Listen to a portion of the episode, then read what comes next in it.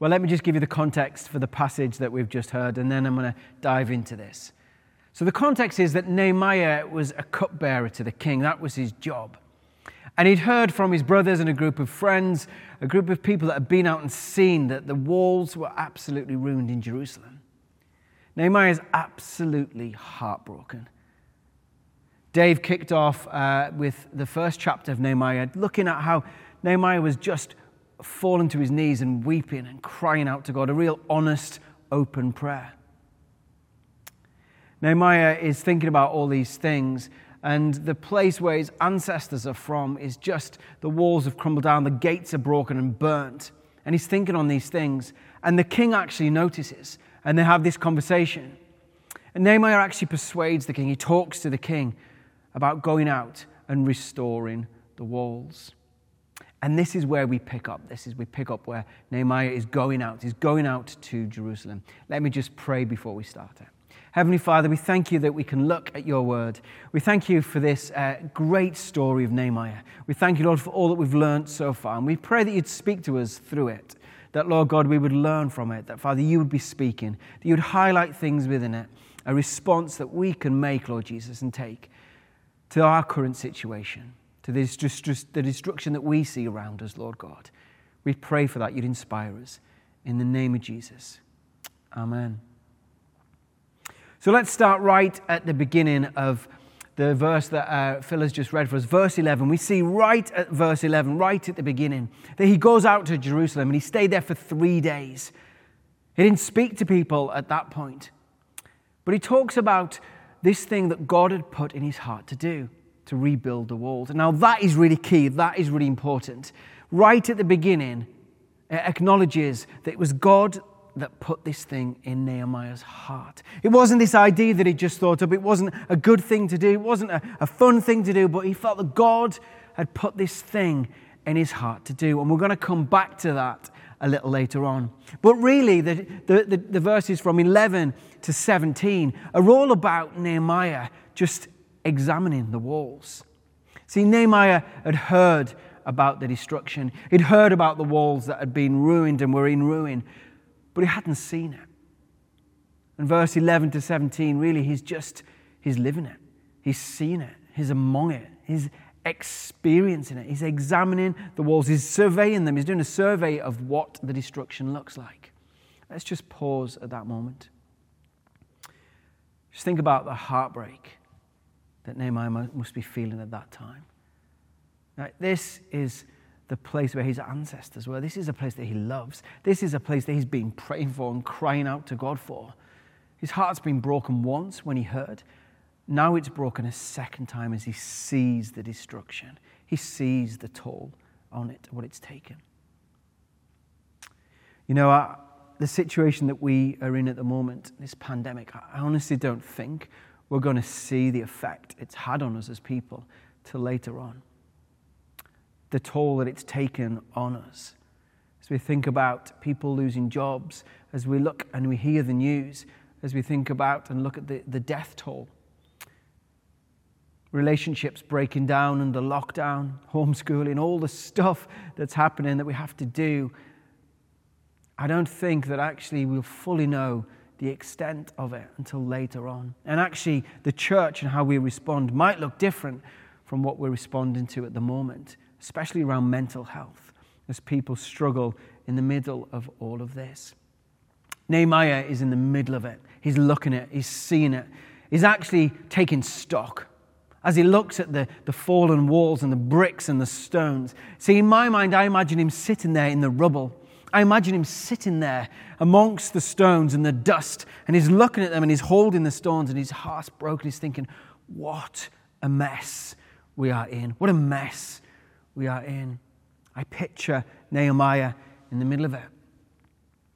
I wonder what breaks your heart at the moment as you hear the news of the pandemic, as you hear stories, as you see breakdown in relationships, as you hear about businesses that are going under, as you see and hear about the struggles that people are experiencing.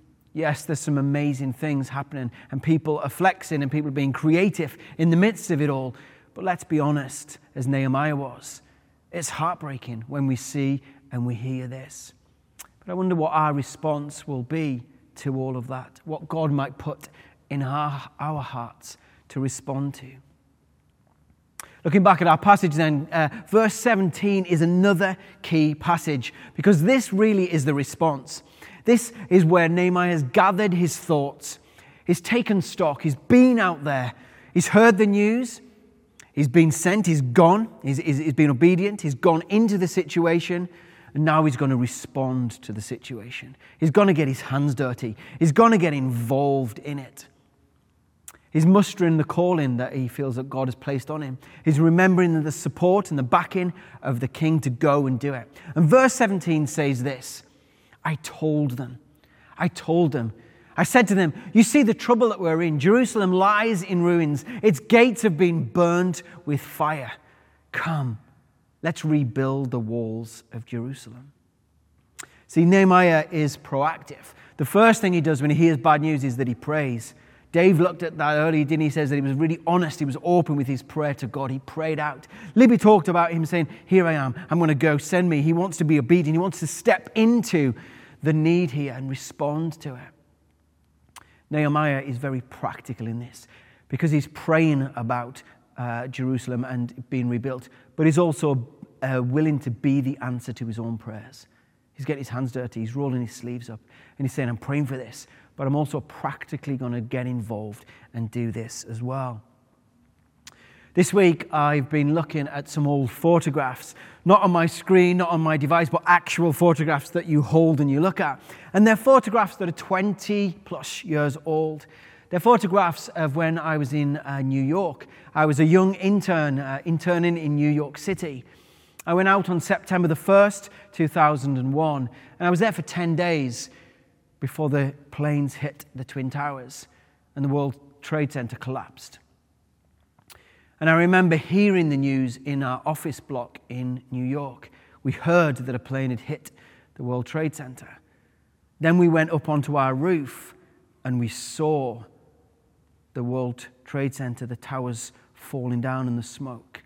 Some of the photographs, the actual photographs that were taken whilst I was there.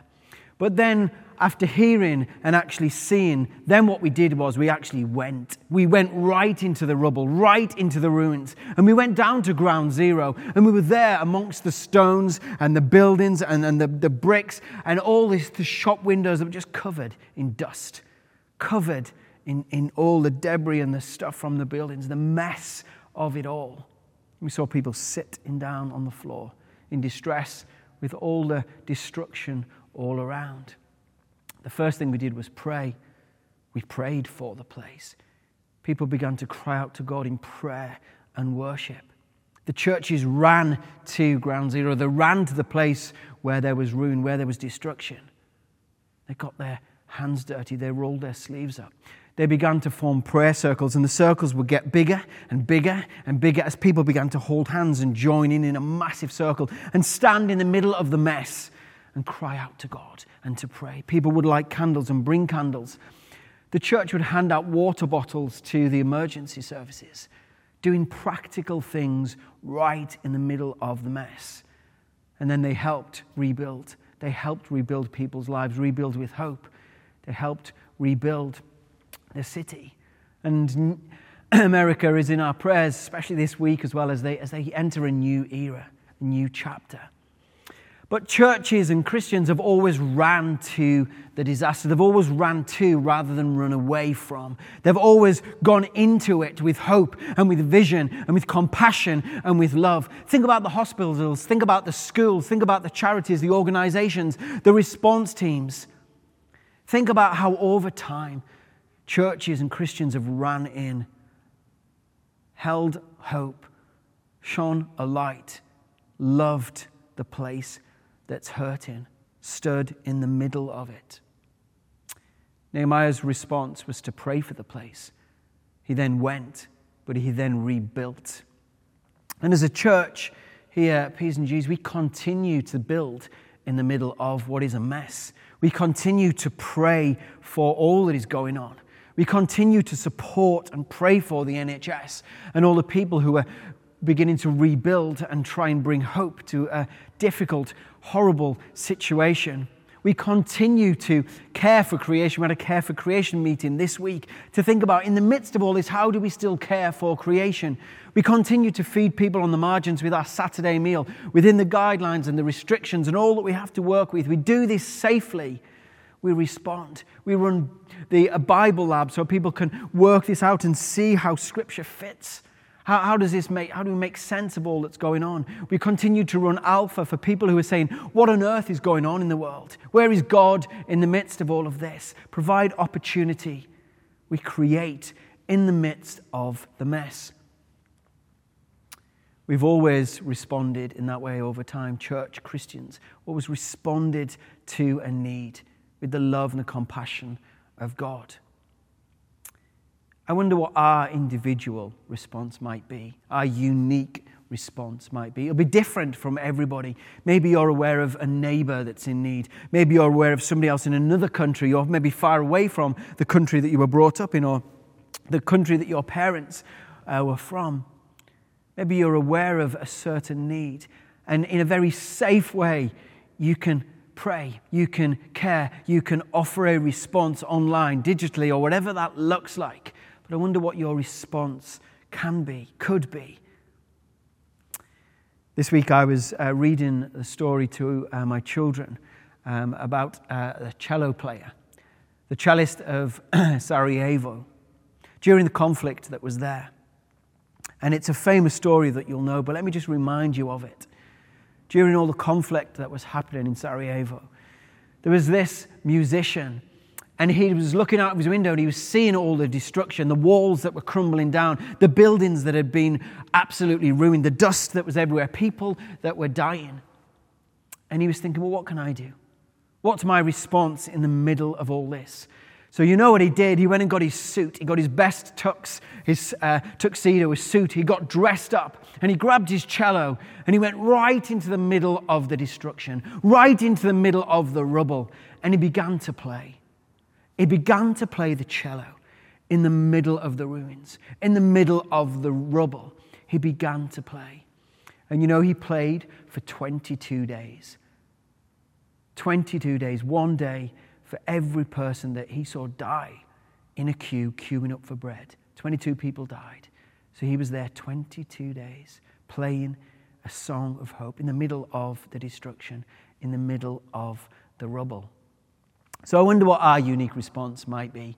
My hope, my prayer is that as we, we cry out to God in the middle of all of this, that we say to God, God, what is on your heart? What, what would you love me to do that's safe uh, and, and that's, and that's um, a great response, a godly response, a wise response in the middle of all this? What could that look like? Well, something for me that's been on my heart is uh, we've been uh, reading about the creative industry, people who uh, are maybe in theatre and the like and how they've really struggled. Obviously, we're not being able to gather and, and do theatre and sit together, but how that industry is really struggling. My wife, Kate, and I we have a background in, in art. And our heart's just like, oh Lord, what could that look like? How can we respond? So we're going to be looking at putting on something for the creatives, for the people who are in that industry. And just a night where we can come together and gather online digitally and just, just pray and support and network and care for each other. A simple response, but maybe a practical response in the middle of all that is going on. We're doing our bit, doing our bit where we can. So, returning to our passage then, let's look at verse 18, because verse 18 is also key as well. This is where Nehemiah has a strong conviction, where he goes and he tells them, he's, he's gathered his thoughts, he's seen for himself he knows what's in his heart. He's got the backing and the support of the king and all the resources. And now he's moving in. Now he's beginning to tell them what he's going to do. This is the plan. This is what we're going to do. He says this that the hand of God is on me. He's able to say that. He's gathered all them thoughts together and he's concluded that the hand of God is on him. Verse 12 that said, God had put this in my heart. He put me in my heart to do for Jerusalem. But then, verse 18, he almost builds on that and he said, I also told them about the gracious hand of God that is on me. So he's doing this with God and in God's strength. We know, don't we, that the coat of arms in Edinburgh, of Edinburgh, it says this that without the Lord, there's frustration. If we try to build something without God, we build in vain. Nehemiah knows, he has a strong sense that God's put this on his heart and in his heart. And he's had it confirmed by the king who said, Go for it. I'll give you my letters that, that, uh, that protect you. I'll give you my resources. I'll give you all that you need to go and do this and to do it well. And now Nehemiah's talking to the people and saying, Look, this is what God's put in my heart. We've got the support, the backing of the king. Let's do this. Let's begin to rebuild. It's going to take time, and this is really the start of it. This passage that we've read out is the start, it's the beginning stages of rebuilding. But rebuilding is going to be hard. It's going to be hard for, for churches, it's going to be hard for businesses, it's going to be hard for organizations as they think about how do we re enter and, and, go into this in, in a strong way, in a, in a better way, maybe, having learnt loads of stuff. How do we do it? It's going to be hard to rebuild. It was hard for Nehemiah as he began to rebuild. He was faced with all kinds of opposition. Verse 19 says this They mocked him. They said, What are you doing? They asked. Nehemiah faced mocking and, and abuse, people coming up against him saying, What on earth are you doing? Verse 19 tells us really that Nehemiah was battling and building at the same time. He didn't stop, but he continued with the building in the midst of all that was going on. A couple of chapters later, that we'll come to, we actually see that Nehemiah uh, and the guys that were building, they had to arm up. They had swords on their side. And actually, some of the people that were building, they had a sword in one hand and a tool in the other hand. They were building and battling at the same time. For us, maybe we're battling with financial strain, depression, loneliness, hopelessness, despair, grief. There's homeschooling, there's loss of work, there's all kinds of stuff that we might be battling. But let's keep building. In the midst of it all, let's keep working with God, in God's strength.